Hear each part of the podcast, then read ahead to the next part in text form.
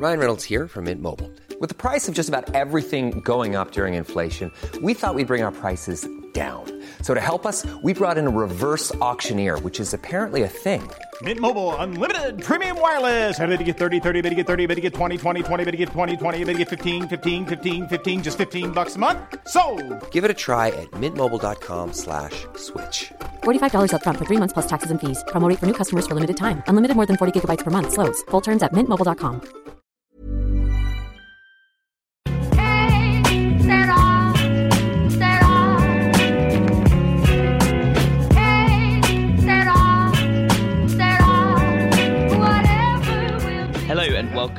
latest episode of the Championship Roundtable. I'm your host, Jake Jackman, and you can reach us at the show by emailing us at championshiproundtable at gmail.com. Yep, I'm Kevin.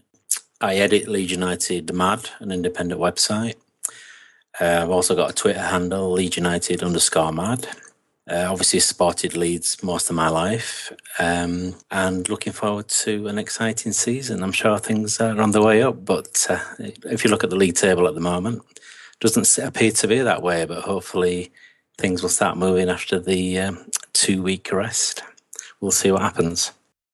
Yeah, I'm Steve. I present the Forever Forest podcast, which is a podcast encapsulating all the trials and mostly tribulations of Nottingham Forest, which is, if you're not a part of it, you maybe don't realize it, but it's one of the most entertaining clubs in the world because there's always something stupid happening, uh, whether it's on the pitch or in the boardroom. There's always something interesting happening. And uh, I'm sure you'll hear all about it in, in the next minutes or so because there's been a lot happening in the last week at Forest, as there always is. And yeah, we're looking forward to discussing that, I think. I'm Matt Cutler, um, Aston Villa fan. Um, I'm a sports journalist specialising in the business of sport. Um, I also run my own podcast, which is called SB Weekly. Um, and yeah, it's been a uh, busy month or so for Villa, particularly with this transfer window. We were a lot of comings and goings, a lot of money spent, um, and I guess you can get my views on who's come in later on. Yeah, thanks so much for joining us today, guys. Uh, we'll just start with making rounds where each of us will have a few minutes to discuss what our club have been doing over the past week. Kevin, we'll start with you. Talk us through the uh, latest news affecting Leeds United. Well, it's been. Um, I've been told it's our worst August start since we've been promoted back to the Championship. So not a very good start to the season. Um, Gary Monk's brought in eleven players, which is effectively a full side, but uh, seems to be lacking a bit on uh, centre halves and lacking maybe another centre forward. But um, now that the emergency window no longer exists, there's this thing called free agents where there's a load of players available that nobody else wants.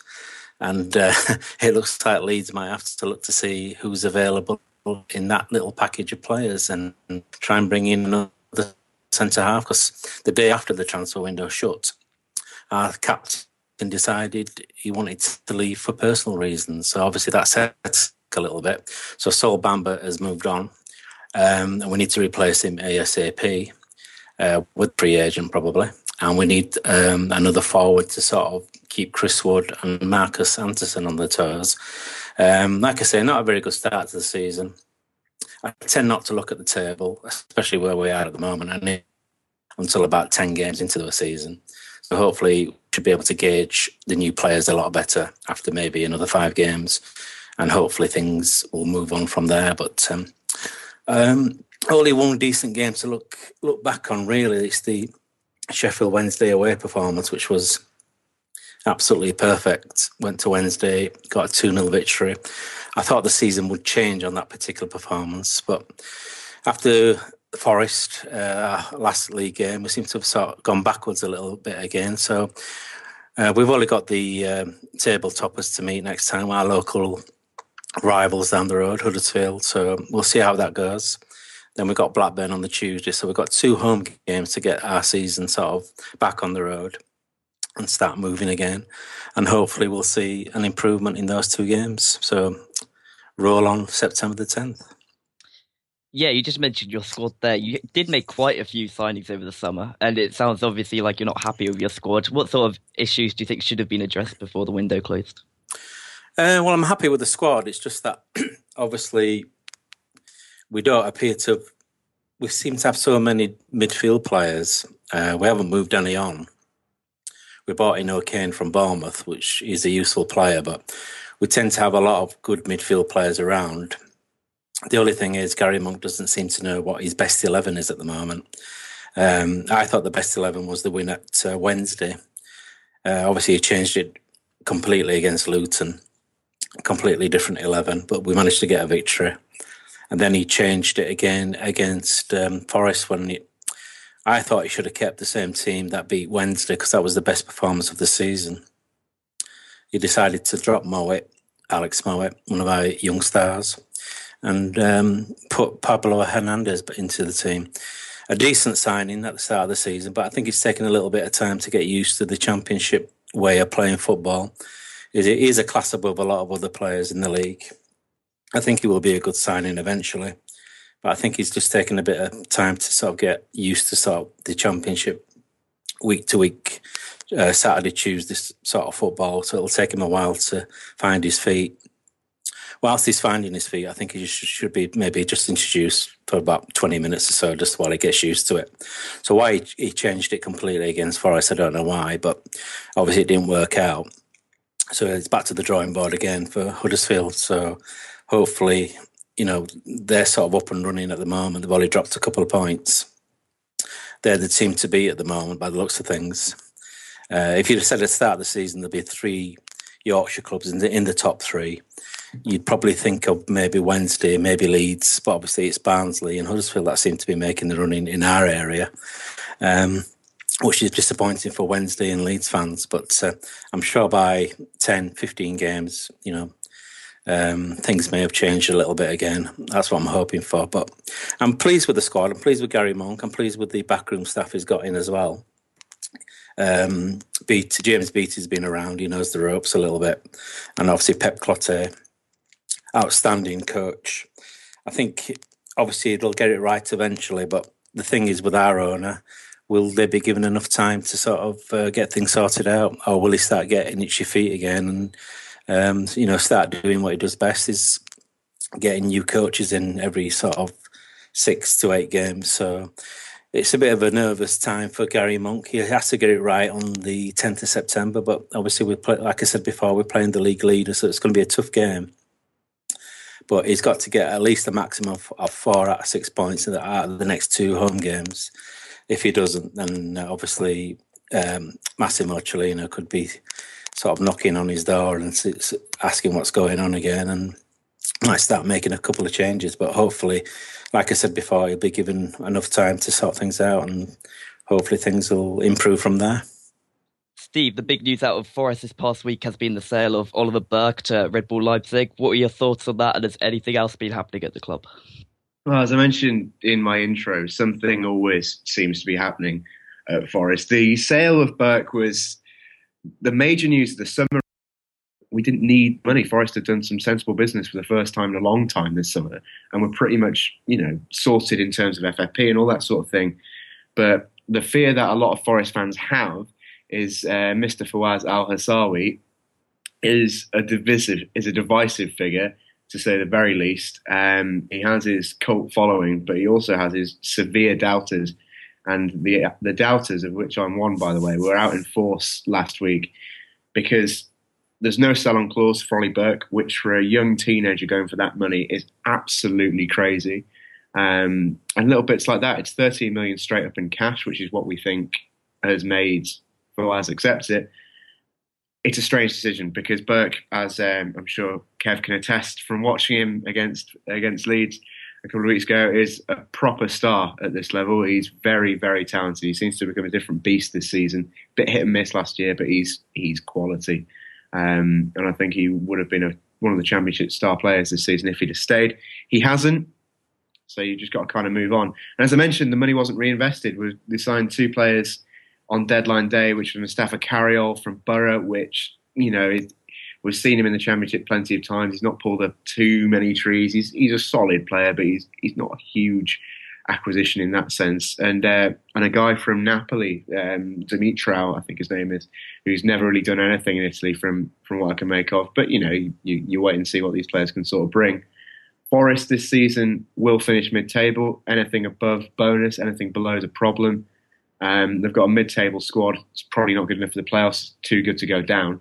So that's fine for me. But for a lot of fans, the big issue is they want to be doing more. They want to constantly be pushing the playoffs because Forest are a massive club, is actually the same for both Leeds and Villa. They probably don't really belong in the Championship in terms of their status, but here they are, and I, I think Forest fans still, a lot of them still tend to struggle with that, and it's going to be an interesting season because, as is the same with Senor Cellino, Mr. Hasawi likes to swing the axe unnecessarily every now and then as well. So you just got to wait and see. I like Man- Montanier from the way he's he's come in, scored 11 goals in three home games so far. So entertaining football. You just got to wait and see where it ends up. Yeah, you touched on Al Hasawi there. Uh, what are your thoughts on his ownership? And do you think what do you think his ambitions for the club are? Because they, they seem unclear for me as a neutral. um, I could go on for hours and hours about Fawaz Hasawi. I won't for everyone's sake. Um, the Forest are currently in the midst of a takeover bid um, from Greece to try and get uh, Fawaz obviously out to you know to replace him, and that was a big deal with the Burke deal. People were wondering, oh, has he done that to fob off the Greek guys who were trying to take over? Still don't know the clarity on that.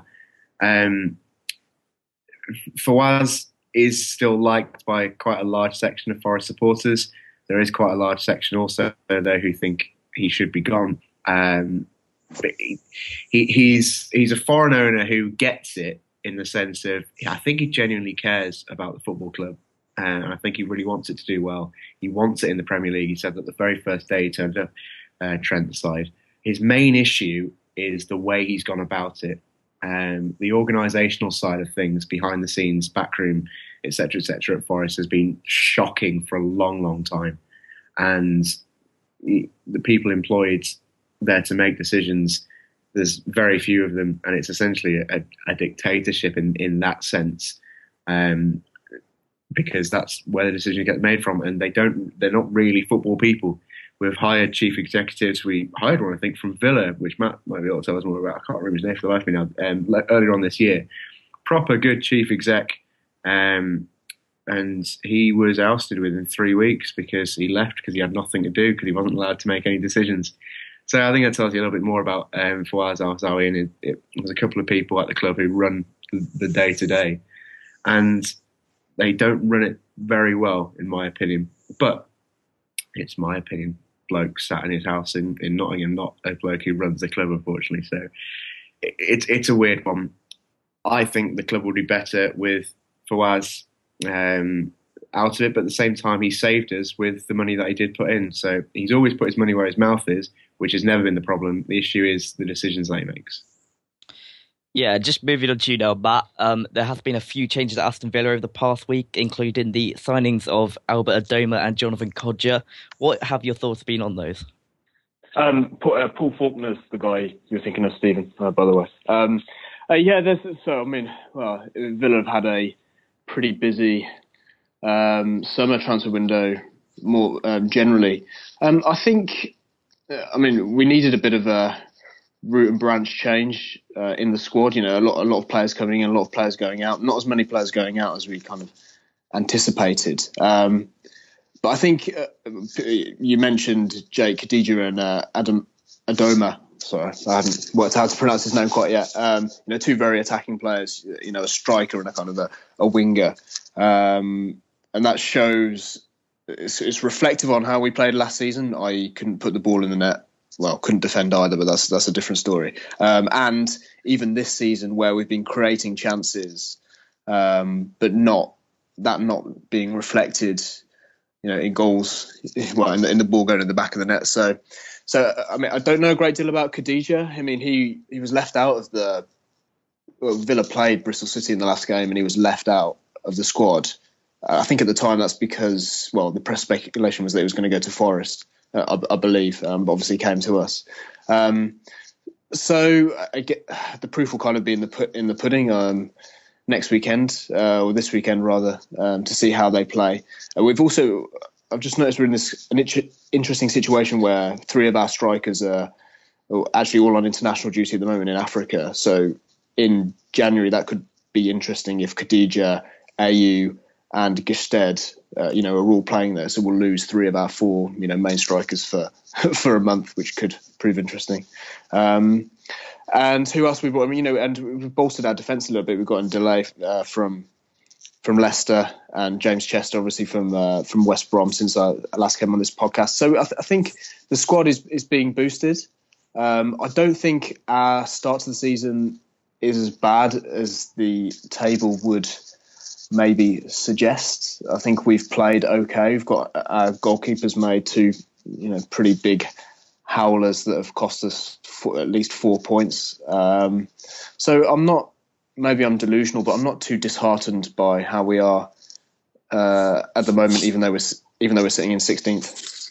Yeah, the the last time you came on, you talked about your owner, and you said he'd be an interesting follow on Twitter, and I have since been following him, and a lot of the things he says sort of do make headlines, whether for the right or wrong reason, sort of like announcing transfers before they've properly been done, and uh, saying he wants to get Villa uh, as like the be- most supported club in Europe, which which was an interesting statement.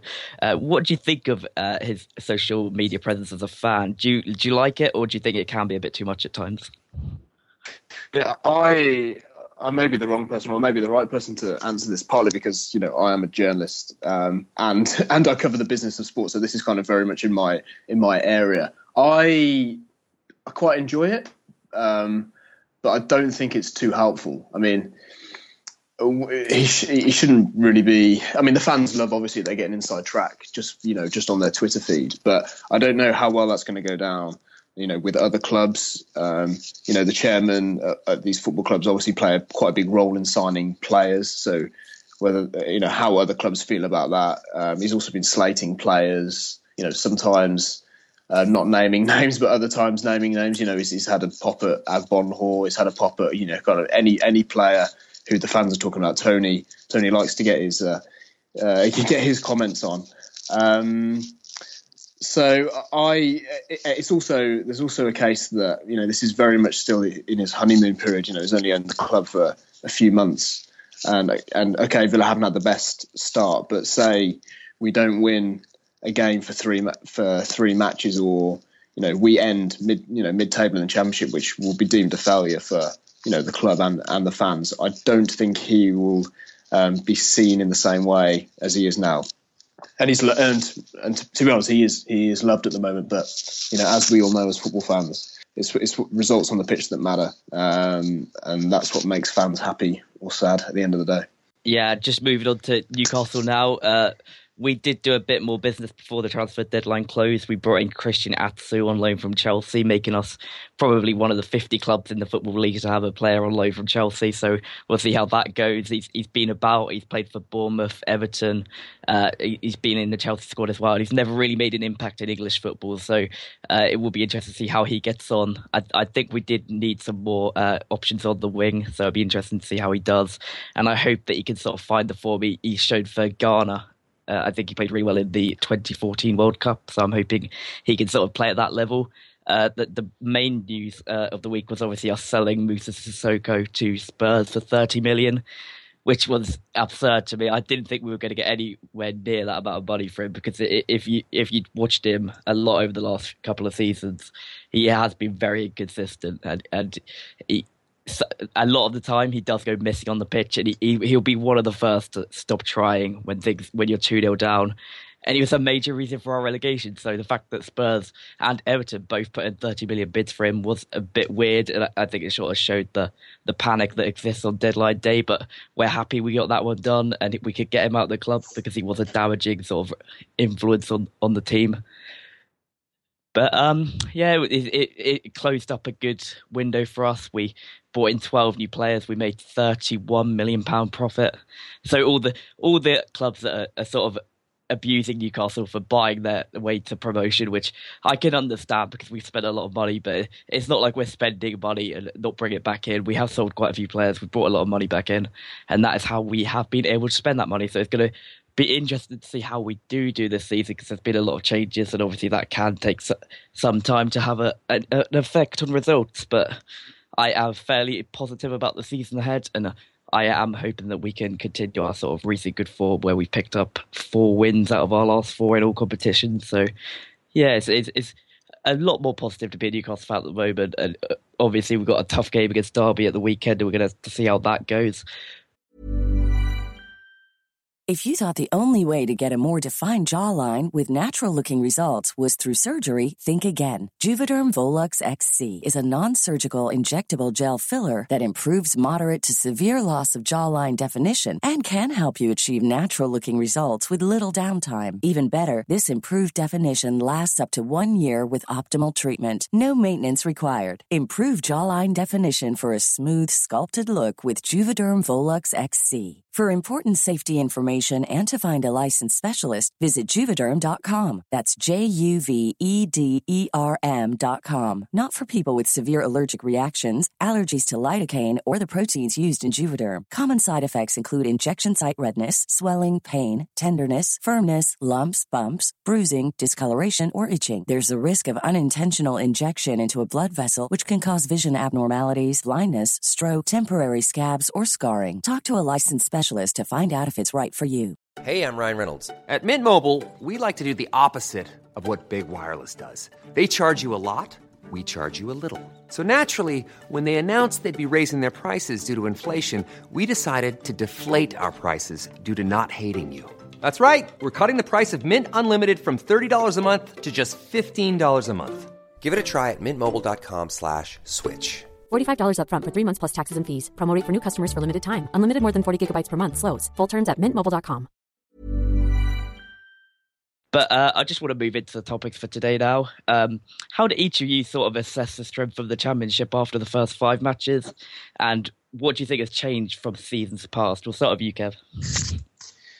Well, I think it's proven now that the championship is probably the hardest, one of the hardest leagues in Europe, really, to you know to get out of. Basically, promotion wise, uh, there's so many good teams in there, so many good sort of ex Premiership teams that obviously all the fans think they should be in the Premiership. You know, Wolves, Villa, Forest, Derby, Newcastle. There's so many to choose from. Uh, obviously, all their fans think they should be doing a lot better than what they are doing. Um, so I think it is a very tough league to get out of. Um, but obviously, the rewards are, are, so massive these days. You know, you get so much money now from television and everything that it's the Premiership is the only place to be. But the question is, how what's the easiest route to get there? Do you spend your way there, or do you just sort of gradually build like Eddie Howe did with Bournemouth? Just build a decent team from a lot of journeymen, really, and um, sort of try try and sort of uh, play your way into the Premiership, which they did to effective use, and now they're, you know, they didn't get relegated last season, and they're looking fairly decent there now. Um, so yeah, it's it's very tough. Uh, you can't really gauge it after five games. I don't think really. I think it takes between ten and fifteen to see who's going to do well, who's going to be a playoff candidate, who's going to you know be in the bottom sort of six or seven teams. Um, so it does take a little while to get used to the um, the new squads that teams have got. Um, hopefully that'll be us as well because I, I, do think we're in a slightly false position because I think we are we have been playing better than the results sort of suggest, um, and obviously we've got two home games coming up now after the uh, international break. Effectively, we do need six out of six, but you know I think most Leeds fans would, as long as we don't lose those two and try and get four at least, I think they'd be quite happy.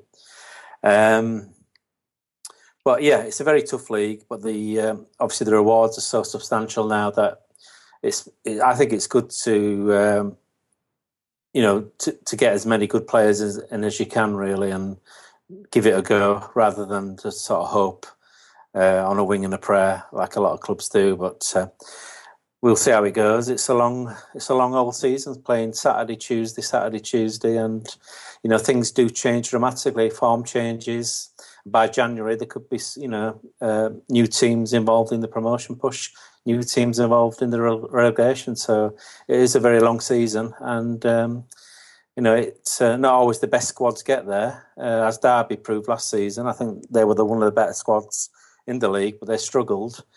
Um, obviously, were caught out near the end, and it's you know, it's uh, I don't think anybody's going to run away with it, but it is going to be an interesting season.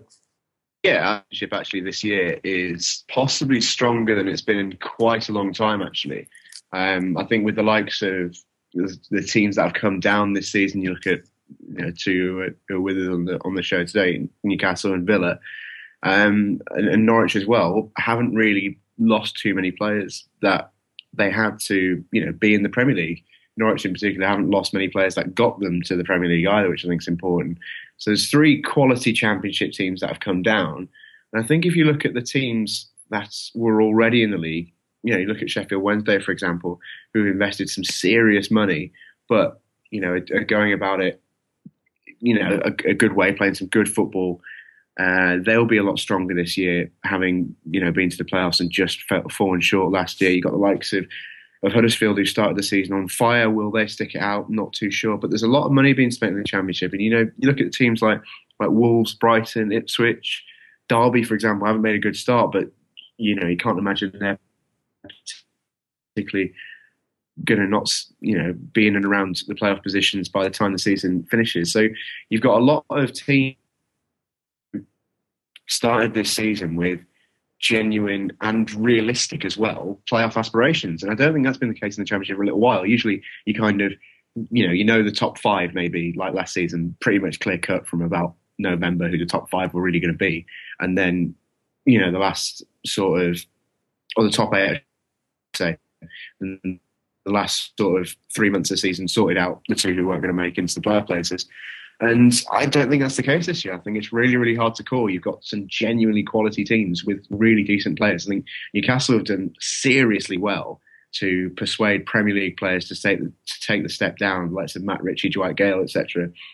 And you know, there's been some good investment everywhere. I think the money from the Premier League has filtered down to the Championship in a sense. Whether that's a good thing or not, I'm not 100% sure. But I'd say it's got higher quality. There's more quality teams in it this year than there has been for quite a long time for me in the championship. Certainly since you know, I, you know, it's yeah, for a long time essentially. And whether whether that makes it more difficult to go up, I think it will do. I, I think Newcastle could feasibly not go up this season, for example, which would be a disaster. Um, I think Villa are going to really struggle to to go up automatically. I think they'll probably be in the playoff positions by the end of the season.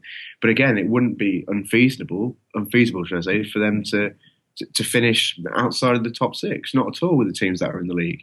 And you know, you look at mine and Kev's teams, Forest and Leeds, historically two absolutely massive clubs. They're going to really struggle to be in the playoff positions this year because so many teams with decent money behind them who are spending it well um, you know, with with real genuine aspirations of going up, and whether an outsider in that sense, which is you know a team expected to finish mid-table or below, can really jump the shark and get in there. I'm not too sure, to be completely honest with you. Yeah, I think I'd agree with that. I think um, pre-season when Newcastle were being tipped for promotion, I think we were the shortest uh, price for a winner in the championship, which was sort of I think overestimating our, our size and sort of thinking we'd walk it like we did last time. Because since then the championship has improved a lot. And the one thing I've noticed is that there's a lot of different styles in the league. You've sort of got um, David Wagner at Huddersfield. You've got uh, Fulham have sort of taken down the stats route and sort of bringing players in based on what their analysts say rather than the manager. And and then below that, you've sort of got uh, teams like Rotherham United, who I don't think any any sort of team would, would like to play because they sort of play a certain style, and you're expected to win that game. Like m- most teams in the league will be expected to beat Rotherham United, and that, that's just going to make it even tougher. So, and I, I just think there's so many styles in this league, and it, it, it could be, as you say, you could be so uh, maybe one from maybe 14 or 15 could could get into those playoff spots, which is incredible. And the competitive nature of it does just make uh, such entertaining games for me, and uh, I'm enjoying being in the championship for a season because it, it's a lot different to the Premier League. But Yeah, uh, only for a season there. yeah, that's what I would hopefully want just for a season. But um, yeah, we'll see, we'll see how that goes. What are your thoughts on it? About obviously Aston Villa have not been in the championship for a long, long time. So, uh, what are your thought, thoughts on the division since getting relegated? Yeah, and I'm um, I'm only 30, so I can't actually remember Villa not being in the Premier League until this season. So I must I must confess, this is the first already. This is the first time you know most Championship games or you know second tier games that I've watched in my life. Um, but I guess that gives me quite an interesting uh, perspective because the, the standards is a lot better than I was anticipating, and in no way are Villa anywhere near a cut above, you know, or looking like a Premier League team in the Championship. You know, and I, I agree with, with what Steve said. Um, you know, if Villa get into the playoffs, I think that's that's a result. I mean, I can't see us getting automatic promotion by any stretch of the imagination, and I can see us missing out on it as well. I mean, in fact. Di Matteo said relatively recently that you know getting Villa back to the Premier League is a two-year plan. You know, rather than Tony Giarone, who said you know he wants Villa to win the Champions League in ten years. So I, I'd probably take Di Matteo's word over over the chairman's. Um, I think one thing, one interesting thing that we haven't touched on yet is the. I think in the January transfer window we're going to see a lot of spending as well, particularly from um, the clubs who will be in the top, you know, the top half of the table around there, be, just because that the you know the taste that you can get from you know the the, the opportunity of getting promotion and the the financial opportunity I'm, I'm talking about is so so bigger than what you get in the championship that it's worth that gamble on a 15 million player um, that we saw in the saw in the August transfer window. So I don't think that's going to change. Um, uh, a bit like I said before, I think uh, in terms of our starts of the season and our aspirations, I think I think Villa are playing better than a team that's 16th in the Championship. You know, the opening game of the season, we we miss, we didn't take our chances. Goalkeeper, you know, fluffed a kick uh, on 85 minutes, and we lose one 0 um, Then the same kind of thing happened um, when we were one 0 up with five minutes to go.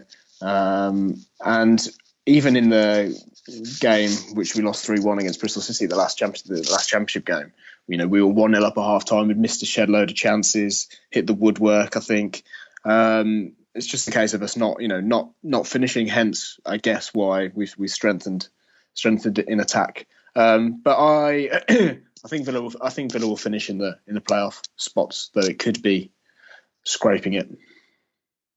Yeah, that moves us on nicely to what I want to talk to uh, talk about next, which is each of our club starts. Uh, are, are each of you happy with the start, and has your expectations changed as a result? Well, obviously, our, our start, Leeds United, is not the best start. Um, it's one of our worst starts in an August since we got promoted from League One. But uh, I think some of the players that we have, such as Liam Bridcut, I think he's one of the best midfield players in the in the league, and he should be made captain now that Sol Bamba has moved on.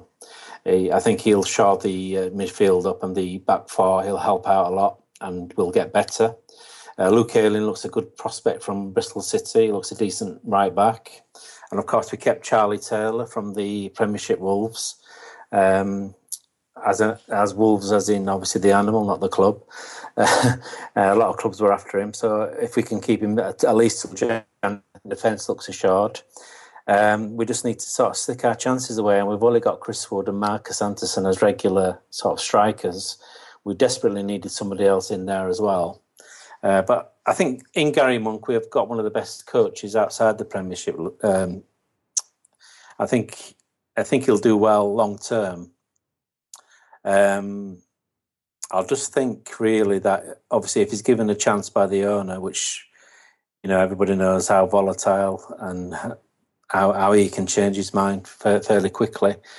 Um, if he's given the chance to do what he should do, then he'll be okay. But um, there's obviously talk, uh, as as with Forest, there's always talk about ownership, and there's a there's a huge rumor going around at the moment that the Chinese are sort of looking at Leeds United, a Chinese group, you know, so things could change. Uh, it seems to be the in vogue thing at the moment for the Chinese companies to take over English uh, based teams. So I think it's a case of watching this space on that particular one. Um, uh, like I said before as well, next two games are crucial, both home games against Huddersfield and Blackburn. We've got to start improving our home record, which we only won seven times at Elland Road last season, which is fairly abysmal in the league. we've got to get at least 14 victories to sort of stand a chance of anything, really. We've sort of finished 15th in the last sort of three, four years in the Championship. Seems to be our favourite position there at the moment. Um, I think playoffs do look a long way off at the moment, but in this league, you know, there's always a surprise team that sort of makes it into the playoffs. Um, Sheffield Wednesday did it last season. Uh, Brighton did fairly well after having two fairly mediocre seasons prior to that. Middlesbrough got automatic promotion. They were fairly average before that as well. But it just goes to show that, you know, if you do sort of plough a bit of money into the club, not everybody's got an owner like Steve Gibson at Middlesbrough because he sort of loves that club and everything he does is, you know, for the benefit of Middlesbrough if everybody had an owner like him, I think you know teams would do rather well. But uh, we're stuck with what we have at the moment. So unless things change dramatically in the next sort of few weeks, hopefully Gary Monk will be given his chance, and hopefully he'll take it, and things will start to improve. Yeah, Steve, coming on to you, what, what are your thoughts on uh, being on Forest start and has it changed the expectation for the season? You mentioned earlier that you think sort of a mid-table finish is what, what you expect. Is that fair? Yeah, I think so. Um, I think it's what I expect. Whether it's what the majority of Forest fans expect, that I'm not so sure. Um, Forest don't have a good enough squad to finish top six for me. Um, I think they're they're lacking a bit defensively, and if Britt Belong gets injured, there's absolutely zero chance for happening. Um, so they need to solidify defensively. They've conceded as many as they've scored this season, which is quite an achievement considering they've already scored 11. Um, so there's there's there's green shoots of optimism. Obviously, we're just um, we're coming off the back of a season and a bit with Dougie Freedman, which was quite dour football. I really like Dougie Freedman as a, as a manager. Um, he made us very defensively solid and quite hard to beat. Which, with the options that he had at his disposal, is about all he could really do. Really, we've since got Britt back from injury, which is such a plus. He's a wonderful striker. Genuinely, will just score goals and at the championship. It's such a great quality to have. Um, so if Britt can stay fit, Forest can possibly do something surprising this season. He's already looked pretty good this season. He's already had to ride a little injury as well. Um, so it's essentially all on his fitness because I don't think there's really too much in terms of striking options once Britt, uh, if Britt, I should say, um, breaks down with an injury. So it's all on that really. Generally, Forest have looked pretty good um, at home, particularly three three games, three wins at home, which has been great um, entertaining games as well, generally, um, which is something that we've not been too used to, uh, having had a year of um, of Dougie Freedman. We've had a four three, a four three, and a three one. So, you know, it's it's a pretty good bet if Forest are at the City Ground anytime soon to put on both teams to score, because it's it's pretty much nailed on at, at this point. Um, in terms of expectation, I don't think it can be too high. Uh, there's too there's too many good teams in the league this year for Forest to to really upset the apple cart for me, and I think Forest are too good to go down. Uh, I will say that. So I think it's going to be somewhere in the table. It all depends on uh, on if Britt Assombalonga can stay fit, if Burke isn't missed too much, um, and yeah, that's pretty much it. If Britt can stay fit and score 20 goals, then Forest could do something in the season. But I, I think he will do that anyway, but I, I still think Forest will struggle to break uh, top six. Yeah, I started the season thinking that uh, we would be the most li- most likely to win the league. Uh, maybe I bought a bit too much into the hype. I, did, I wasn't one of those that thought we were going to walk the league and sort of win all our home games, lose one or two games. I thought that was an unrealistic expectation to have, especially as you know our squad have be, needs a lot of work on it and it needs to sort of build that winning mentality. It's not just going to come overnight, and uh, we've seen that in our start so far. We we lost our first two games. I think we were, we were possibly unlucky to lose both of them. We we weren't outplayed, but we didn't play well enough to t- win the points ourselves. And uh, I think the experience of the, those championship sides showed at the end. They they managed to get the points, and you know it, it was a wake up call for Newcastle, uh, both for the squad and the fan base. And since then, there has been uh, you know shoots of improvement. It's it's not been great, but we've picked up three wins. Uh, our last game against Brighton, in particular, was sort of a perfect championship performance. We didn't concede uh, too many chances. We took the chances that came our way, both from set pieces, which is something that you need to take advantage in this league. And it, it, it looked like a, a proper Rafa Benitez team where we weren't conceding much and we just took the chances that came our way. And I think as the season progresses, we are going to become more efficient as we uh, understand the league more and get more experience and sort of learn what our best 11 is. Although Rafa likes to rotate a lot, as, as, as we've already seen. So it'll be interesting to see how that sort of works out. But yeah, I, am not overly confident about winning um, the league. I if I had to hazard a guess now, I think we'll probably go up in second, and I, am not sure who, who behind, but I just I don't think we've got enough about us to win the league. But I, I do think we are going to get promoted, and that's if we, that's probably what we need to be fair, because it, it, it, although we have made money in this window, we don't have the financial sort of we don't. Mike Ashley does not invest enough in the, into this club alone to sort of make up that gap from the Premier League money. So I, I do think we're going to go up. I just don't think we're going to win the league, sadly. But there we go. I'll, I'll take promotion right now if you, if it was offered to me, whether that was the playoff, second place, or first. I just that's the most important thing going up, and it's not going to be easy, but we'll see how that goes. Um, yeah, just moving on to player watch now. Uh, I just want to ask each of you which sort of player has impressed for your club in August, and is there anybody that's disappointed? We'll start with you, Matt. Uh, I think uh, in terms of the players who have performed well, I mean, the standout for me has been uh, what Jack Grealish. I mean, he started scoring goals, which he needs to do. Um, I mean, I know there's been a lot of hype and a lot of news around, you know, around Grealish, but he, he is a class class player, and he he will play for England one day. Um, I'd, I'd put money on it. Well, not my mortgage, but I'd put money on it. Um, you know, on the ball, he's brilliant. Um, he's you know he's very difficult to tackle. He's very creative, and and that that kind of the goals. Even though he scored one Premier League goal last season, um, I think it was just one goal. Um, he, you know, he, he, needed to add that to his game. So, so two goals in the first, you know, already in the championship. I think, I think is is brilliant. Um, in terms of players who haven't performed to expectations. I think actually last time I was on this podcast, I said that uh, Jordan Ayew, if he was in the mood for the championship, he'd score 30 goals. Um, and the absolute opposite has happened today. He doesn't look in the the mood whatsoever. Uh, he hasn't scored yet in the championship. He scored in the League Cup when we lost to Luton, but um, he there was a, lot of disgruntledness, if that's a word, in the in the Villa ranks when Grealish scored against Bristol City because all the Villa players were celebrating and and Ayew just stood there on his own, just just just wandering back to the centre circle. Um, and that kind of sums up. It doesn't look like he's, he's he's in the mood for playing in the championship. So I don't quite know what's going to happen with him.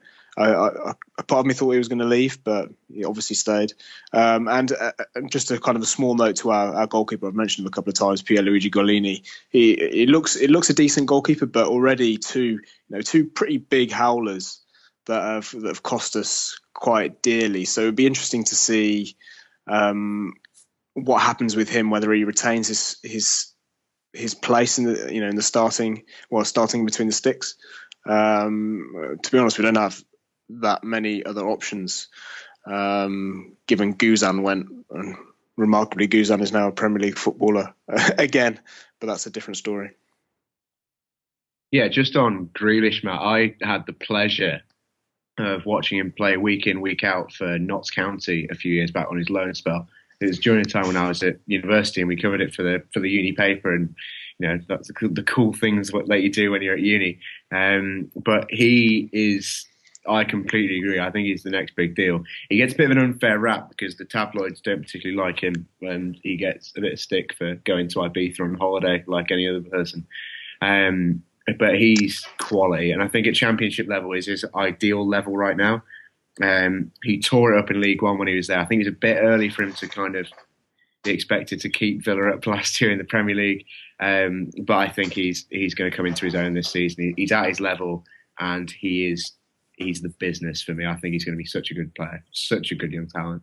Um, in terms of Forest, I saw already mentioned him. Really, there's only there's only two real the well there was only two real standout players from from Forest this month. Uh, Ollie Burke, who's obviously been sold, um, which is quite funny. He's almost posthumously got the Player of the Month award, I think, at Forest this year. Um, and Britt Assombalonga, Britt's the man basically. If he gets a chance, he scores. He's brilliant. Uh, genuine bona fide goal scorer, which is such a rare thing to have. Um, he'll be the difference whether Forest do something or don't. In terms of who hasn't impressed too much, um, the defence could do with work. Uh, Eric Lichaj's been on his typical slow start to the season right back. Um, we haven't really done too much at left back. We've got Danny Pinillos, who's uh, out injured, who's a proper good player, um, which would be really nice for him to come back at some point. Um, and then our centre backs just need a bit shoring up, really. Uh, Matt Mills is pretty decent, but the young lad we brought in from Finland, Thomas Lam, um, is, is a little bit eccentric, which I'll debate this all day long at a Premier League level about whether you can have eccentric centre backs, but you can't at a Championship level. It's just it just never ever works. So we're a little bit shaky defensively. So that that'd be pretty much it. I, Stephen Henderson's not had the greatest start in goal, replacing Dorus de Vries, but I think with confidence he'll get much better. He had a great game against Leeds, I thought. Um, he got a lot of stick off his own fans, which was, you know, a shame um, after the first few games. But he seems to be picking back up now, which would be nice. So yeah, I, I think for me, basically, I'm, I'm a Britt Assombalonga fanboy. He's he's just the man, um, and hopefully he can help us do something this year. Yeah, moving on to you now, Kev, who, who's sort of impressed for Leeds United and has anyone disappointed? Um, well, Marcus Antonsson's, um, he looks a, a decent prospect, a Swedish player that uh, used to play for Pep Clotet in the past. I think he'll be uh, a good acquisition long term. Uh, Chris Wood, obviously, is still only 23, but he, he sounds a lot older because he's had so many clubs on loan.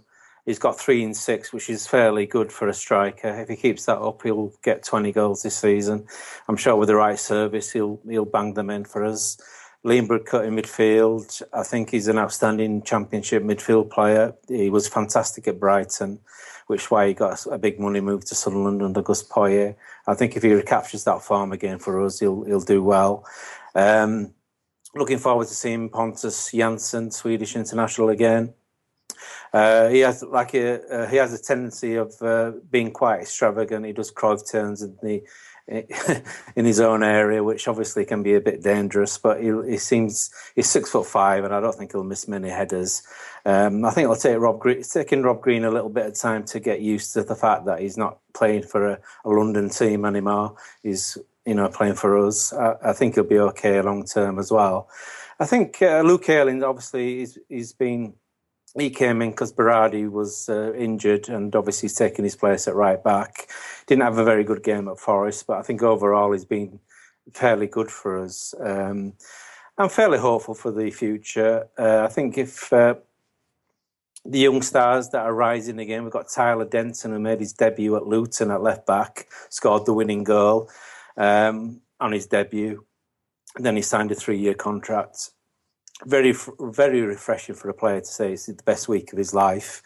And you know all these uh, money grabbing players that you hear these days that know, don't seem to be too bothered about anything basically. But it's so refreshing to hear a young kid being excited about his future. So hopefully big things to come from him as well. And obviously we've got Alex Mowatt sort of um, in midfield, one of our sort of uh, young prospects that's hopefully we need a good season from him. He's got a fantastic left peg on him. He scores goals from all kinds of um, areas of the on the pitch. Got a great free kick on him as well. So once the players step up a little bit and the new players get used to the fact that they're playing in the championship, like Pablo Hernandez, who was a quality player, but he's taking a little bit of time to find his feet. Once these players do find their feet, I think we'll uh, rise up the table. I'm not say not saying we're going to be anywhere near the playoffs by any means. But as long as Gary Monk gets things moving, gets us sort in the top ten at least, then it should be promising for the future. Yeah, I'd just like to touch on a few players at Newcastle. Uh, the three players that have impressed me have been the three three of our new signings. Matt Ritchie, who I hadn't really watched that much of in the past. Like I've I've seen bits of him for Bournemouth here and there, but not, never really watched him over a full ninety minutes. And you can sort of tell uh, the quality he has. He's just so good on the ball. He never looks like he's going to be tackled. He, he always his decision making when he you know in terms of passing and crossing and uh, his runs into the in the final third are all very impressive. And you could definitely see he's a Premier League player, and he, he looks to be one of one of the better one of our better Signings. Uh, Dwight Gayle's obviously scored a few goals, which is which is nice, and they've all been different goals. That he's, he scored uh, a nice a nice one against uh, Bristol City where he, he, ran in behind the back four and sort of finished it, and then he scored a free kick against Reading. And then there was a, a classic sort of poacher's goal against Reading as well. And it's uh, promising not only to see him scoring goals, but for them to be all different types of goals because that, that's the sort of striker I think we need in this division. I'm not too certain how much game time he's going to get now. Alexander Mitrovic is back because he's sort of more physical and he, sort of suits our style a lot more. It'll be interesting to see if Rafa does go with two up top because that that would be interesting because it's something he's not really done throughout his career. So we'll just have to see how he sort of works that out. And uh, another player that has impressed me is Isaac Hayden. Uh, he played for Hull last season on loan. We we took him from Arsenal and he's just slotted straight into our centre midfield, and he just looks like such a good player. Like I, when we signed him, there sort of people that had watched him at Hull were, uh, were saying that he, he, could possibly go on and play for England. And from what I've seen, he's definitely sort of got that potential. It just be interesting to see how we manage him and sort of see if he if we did go up, if he could sort of continue playing at that level in, in the Premier League as well. But that that three signings that I think definitely improve us, and I'm excited to see a lot more of them. In terms of somebody who's disappointing me, it has to be has to be Ayoze Perez. Uh, I said before the season on this podcast that I thought that he was gonna be one of the best players in the division this year, purely on talent. I thought it was a massive coup for us to keep him, but he just doesn't look motivated. Uh, maybe maybe that's the wrong term, but he, he just looks like he's not physically ready for this league. He's getting pushed off the ball. Um, he goes down for fouls that he maybe would have got in the Premier League, and he's not getting them at, at, in the Championship. And I, I think it's going to take him a bit of time to adjust to the league, which is which is disappointing for us because I thought he was going to be a big player, but he's definitely got the talent to go on and sort of have a good season, and hopefully he does that. Um, yeah, just before we uh, wrap up the podcast today, uh, obviously there's been no matches this week, but next week they do return, and I'd just like to hear each of your thoughts on your upcoming fixtures. We'll start with you, Kev. You've got you talked about it. You've got the sort of local derby against Huddersfield. What is your prediction for that game? Um, it's going to be a very tough game because obviously Huddersfield are flying at the moment. But I think if we play to our potential, I think we could sneak a two-one victory maybe and get our season rolling again. So he's hoping in front of uh, thirty thousand fans yeah, I'll just move on to the another fixture now. It's going to be the Aston Villa against Nottingham Forest. So it'll be great to have both of your inputs on this. How do you think this is going to go down? We'll start with you, Steve, as uh, you're the visiting team, and we'll, we'll, let Matt round it off. Yeah, I, I think um, Forest haven't travelled too well this year. Two games in the league, I think, and two defeats. I think that's right. Uh, yeah, Brighton and Brentford. Yeah, that's um, so. Yeah, they haven't travelled particularly well this season. Uh, generally, I don't think the man Montanier has got English away games figured out too well yet. Um, we can attack at home and it's great, but sometimes in this division you do have to just shop a, a shop a little bit on the roads, and it wouldn't surprise me to be honest if Villa have a little bit too much for Forest um, at the weekend. Um, and naturally, now what will happen is Matt will probably predict Villa to be awful and Forest to grab a win, such is the situation in our two clubs at the minute. But um, but yeah, I think I think for us to be very very happy with a point, which would be a bit of progress on the road this year. I think it's it's going to be fascinating to see what team Di Matteo um, puts out for the Forest game. I, I think I mean I, I, tend to agree with Steve. I think uh, Villa are definitely the favourites here. It's a, it's uh, it's going to be a great game. It's on TV as well, which um, always kind of ramps up the, the hype around it. I I, I think if Villa can put put away chances, which has been our bugbear so far this season, I, I think we should hopefully win comfortably. But again, that comes down to whether he starts, whether he starts, well, who, who does he from? We've got a load of um, players, uh, strikers to pick from, um, and also Steve, you may be well on one hand happy, on one hand sad to hear that Grealish has just gone home early from England under 21 duty because he's picked up an injury. So no one quite knows how serious that is, but it doesn't. It sounds pretty om- ominous. So he may be missing out. So um, I guess we'll be paying close attention to that in the week. Yeah, great news for Forest if Grealish can't make it, but you've got plenty of players who can come in and, and do a job. Whereas that's that's the benefit of, of coming down from the Prem and having money to spend is that you've probably got two fairly solid, you know, Championship players in each position Forest don't necessarily have that. So we've we've lost Burke, and our replacement for him it looks like it's going to be Mustapha Carayol. our backup to Mustapha Carayol is yeah pretty much n- non-existent. So yeah, I, thi- I think you'll probably be able to replace that. Forest need to learn how to play on the break again. They were so good at under Dougie uh, last season. Um, we actually picked up some really, really good results on the road. We we beat Boro away. Um, just yeah, we were pretty good on the road at good teams. We beat Hull away as well. So if we can learn to do that again, that'd be brilliant. But I can't see it happening. I think I think it's going to win. Yeah, and, uh, Newcastle. We are going to Derby County in the in the evening fixture on Saturday. So, um, yeah, it's a tough one because Derby are historically quite a good Championship club, and many think they should have been promoted uh, either in the last, in one of the last three or four seasons, and they haven't been. Uh, and they've brought in Nigel Pearson, who obviously knows this division, and sort of started the the, what happened at Leicester last season. He, he, he laid the foundations. And he played a big part in that. So they were hoping that he was going to be the man to come in and get them up. And at the moment, they haven't looked that good. I mean, they, they've only scored one goal, I think, in the league. They they've uh, lost to Burton Albion. They've not really picked up many points. Um, they've sold Jeff Hendrick to Burnley, and he was a very big player for them. So it's going to be interesting to see what happens to them this year because I'm I'm not totally convinced by what they've done in the transfer market. I'm not totally convinced by their start, and I think Newcastle should be going to Derby sort of quite confident and thinking we can beat them. Whether that's going to happen, I'm not too sure. I think I think the most likely result is going to be a draw, and, and to be honest, that'd be an all right result for Newcastle. Take it, taking a draw from who should be one of our promotion candidates, uh, sort of challengers. That would that would be very good. So I'm going to say a draw. I'm I'm quite negative as, as a Newcastle fan. The last few years have made me like that, so I'm going to go for a draw. But it, we could very easily win, and we, we, we should maybe go there ex- expecting to. But yeah, just with that, we're now out of time. I just want to thank each of you for joining us today. And uh, if you'd like to tell people where they can reach you or any projects you're involved in, now would be a good time. Hi, yeah, well, uh, I'm available on Leeds United on underscore mad at any time um, with up to date news of Leeds, um, doing bits and pieces for Radio Yorkshire as well. And um, yeah, it's great to hear from you guys, and hopefully, we'll all have decent seasons this season. Yeah, I'm available on TFF Podcast. That's the account of the Forever Forest podcast. Um, we do a lot of tweets, usually mocking how rubbish we are, but yeah, we're, we're pretty good at being rubbish. Uh, there'll probably be a lot of self pity uh, this weekend, while Matt probably gloats across all of his Twitter accounts, which I'm expecting to see. You can also get me on at Steven Jamieson underscore.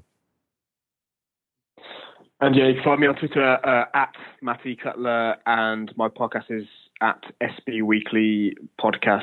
Um, so if anyone's interested in the business of sport, I've got quite a good one coming out this Wednesday with uh, Barry Hearn, who uh, is quite candid, let's say, about uh, in his views about the sports industry. Um, but yeah, thanks for having me, and uh, up the villa and all that.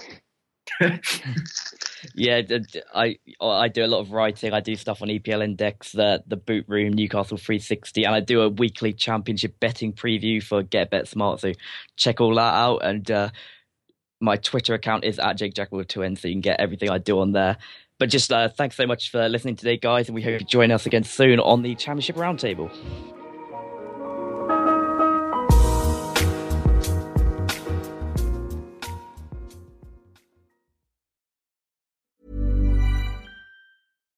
Every fan knows the right player in the right position can be a game changer.